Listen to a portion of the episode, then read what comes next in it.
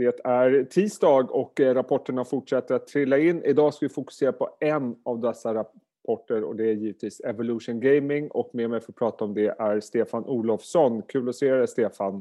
Eh, det är inte lätt att få förvaltare att prata om Evolution Gaming för det är inte så många som äger den. Nej, det är väl lite av vi fondförvaltare som är lite mindre kanske. De stora pjäserna kanske inte har dem, men det finns en del som har dem och vi är ja. en av dem. Men eh, kanske inte de största bankerna har inte dem. Jag är glad att du äger äger så vi kan få lite feedback. Du, eh, det fanns lite oro när vi gick in i den här rapporten. Det var lite osäkerhet kring netten, det var lite osäkerhet till en del eh, och regulatoriskt och så vidare. Och så kom man in med en tjong i marängen-rapport. Det var bara bra rakt igenom, eller hur?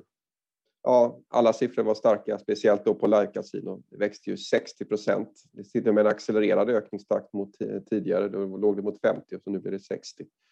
Eh, sen Slotts gick väl lite trögare, men det var ju som förväntat. Nettan har inte växt så där jättekraftigt under, under lång tid, så att eh, de växte med 6. Men totalen blev ju fantastisk och eh, sen följde ju marginalerna med ännu mer och man har fått ut ännu mer synergier ur Nettan-förvärvet. Så att, jag tror väl att man ökade, överraskade 5 på topline men 15 på vinst per aktie så att marginalen stack väl återigen ut och där pratar man väl om ännu högre möjligheter. Alltså, tittar man på det, de säger själva att det här är högsta tillväxttakten någonsin. Ovanpå det som du säger en, en, en brutalt stark eh, lönsamhet. Frågan är hur mycket bättre kan det bli egentligen? Ja, det har man ju ställt sig den frågan under ganska lång tid och onekligen verkar det som att storleksfördelarna är gigantiska. Så att, eh, jag lyssnade på deras eh, call här alldeles nyss och de flaggar ju för att de eh, tror på klart eller högre marginaler än de här 65 procenten mm. som de utlovat tidigare och då har de inte tagit beaktande det här nyförvärvet de gör som går in i siffran under andra kvartalet. Eh, BNG, eh, vad heter de? BNG. Och de har ju marginaler, ebitda-marginal på 88 procent och eh, Evo hade ju bara 66 så att det fick ju Evo framstå som en lågmarginallåda egentligen. Så att det kommer ju addera ytterligare. Så att eh, även utan att de är inräknade så, så tror de på högre marginaler. Så att eh, marginalerna kanske går upp mot 70 procent till slut. Jag vet inte. Och eh, de säger ju här nu att de flaggar lite grann här inför Q2 att det kommer bli tuffare jämförelsekvartal, inte minst för netten som gynnades i Q2 förra året. Känner du att marknaden har koll på det? Jag tror väl att det är enligt förväntan, speciellt att netten ska ha lite trögare utveckling för att eh, där har vi verkligen, de varit tydliga under den rapport som var från dem att de eh, gynnades av det här. Evolution har ju inte sagt att de gynnats jättemycket av den här pandemin utan de säger väl att det varit lite positivt till neutralt så att där är väl effekten inte så stor. Och man får ju tänka på att det här live-casino utgjorde väl nästan 78 procent av intäkterna under det här kvartalet så att slottsidan är inte så där jättestor egentligen.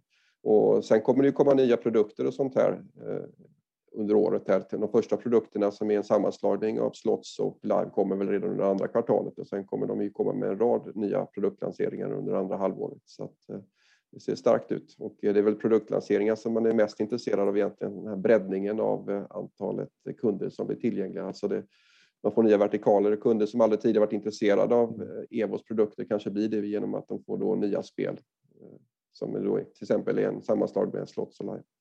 Vad, vad, säger du att, eh, du har precis lyssnat på telefonkonferensen, den har precis avslutats. Är det något speciellt där du vill eh, ta med dig? Nej, det är väl bara det att eh, allting låter fantastiskt och han säger ju att det här bara är början. Han säger ju inte att man är nära piken utan han pratar ju om att de närmaste 15 åren kommer kanske bli ännu bättre än de 15 åren som har varit. Så att han är enormt positiv. Vad, vad säger du om det? För han skriver just det i rapporten att de kommande 15 åren kommer bli mer revolutionerande. Eh, hur mm. tolkar du det? Nej, jag tolkar det väl mer som att det kommer komma eh, nya spel som är ännu mer eh, entertainande. Så att eh, det blir väl mer som tv-shower överlag tror jag. Så att jag tror att man går åt det hållet och då kommer man få nya möjligheter att knyta upp sig till mycket mer kunder tror jag. Men det är lite svårt att se för mig vad, vad deras vision är inom 15 år. Det har jag nog mycket bättre koll på, på själv. Men det är ju väldigt annorlunda att höra en, en VD uttala sig på det sättet. Ja, inte minst med tanke på hur fantastiskt det har gått än så länge. En mm. annan sak som jag reagerade på i rapporten det, det var att han sa att eh, eh, kompromissen mellan tillväxt och lönsamhet så kommer de alltid välja tillväxt eh, och, och betona framförallt marknadsandelar. Eh, hur, hur ser du på det? Som man förväntar sig liksom, har vi fokuserat för mycket på lönsamheten som varit fantastisk och underskattar vi möjligheterna för det här bolaget att växa på nya marknader genom förvärv, nya spel eller geografiska inträden? Det har ju varit så att det är marginaler som överraskat klart positivast de sista två åren nu. Men medan då omsättningen kanske varit lite mer i linje med vad analytikerna trott. Eh, men eh, ja, det är svårt att säga. Jag tror att de har stora möjligheter just där att växa och eh, jag tror väl att det är främst i Asien som kommer, där de kommer växa väldigt kraftigt. Det är en väldigt liten pjäs för dem. Alltså Evolution är väldigt små i Asien men marknaden är gigantisk. Så där finns ju jättestor potential. Och sen är det, vad heter det, i Nordamerika där regleringarna då trycks igenom allt snabbare i de här delstaterna, bland annat för att de har mycket underskott i sina budgetar.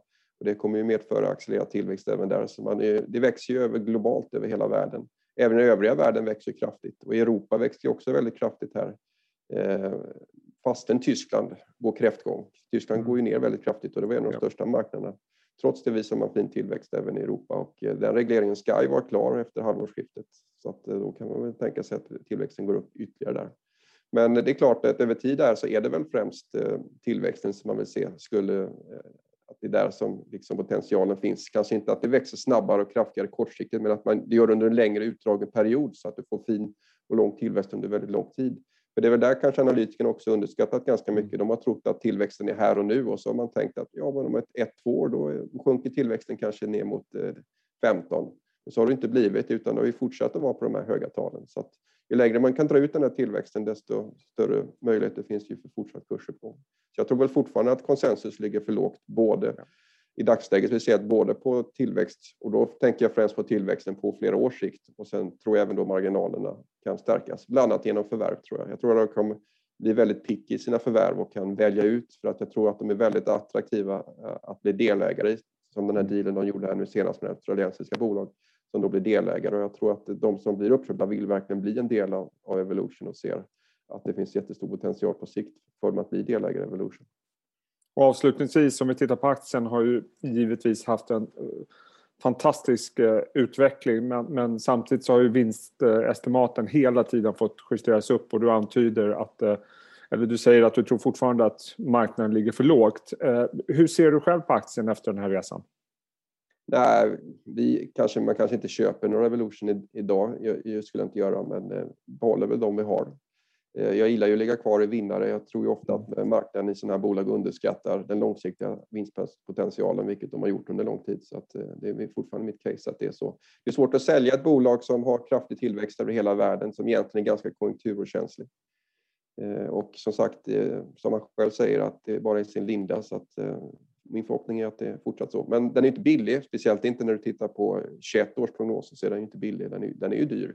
Mm. Utan du får titta lite längre fram och så får du räkna med att den väx, återigen då växer in i, i de här eh, värderingsmultiplarna.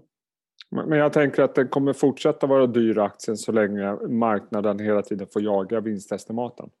Ja, den kommer alltid vara dyr. Så mm. länge tillväxten finns där så, så kommer den vara dyr. Och det, finns ju, det konstiga är ju att det finns ju ingenting som tyder på att tillväxten mattas egentligen. Mm. Utan det är fortfarande väldigt li, stor, liten del som är, land, som är online. Landbaserat står väl fortfarande för 80 procent. Och, mm. och sen kan man då gå in i, i, nya vertikaler. Man kan få nya kundgrupper, eh, till exempel då, genom att göra attraktivare spel och spel som inte marknaden har sett tidigare. Så det ska bli väldigt intressant de här nya spelen som kommer här, vad de har fått ihop eh, när man ser det här teamet från Netant och Red Tiger på ena sidan och så Evos på andra sidan. Vad hybridspelen blir för några. Sen ska de ju göra ytterligare uppjusteringar av gamla spel också. Så att, eh, ja, väldigt intressant med det här produktutbudet, vad, det ska, vad som ska komma ut av det. Mm. Uh, hur som helst, en riktigt stark rapport. Aktien är just nu i detta när vi spelar in där uppe 8-9 procent. Uh, så att marknaden gör uppenbarligen vågen för den här rapporten. Uh, Stefan, jättekul att snacka med Tack för att du tog dig tid. Tillbaka till Rapportdjungeln. Ja, tack, tack. Ha det bra. Hej. Hej, hej.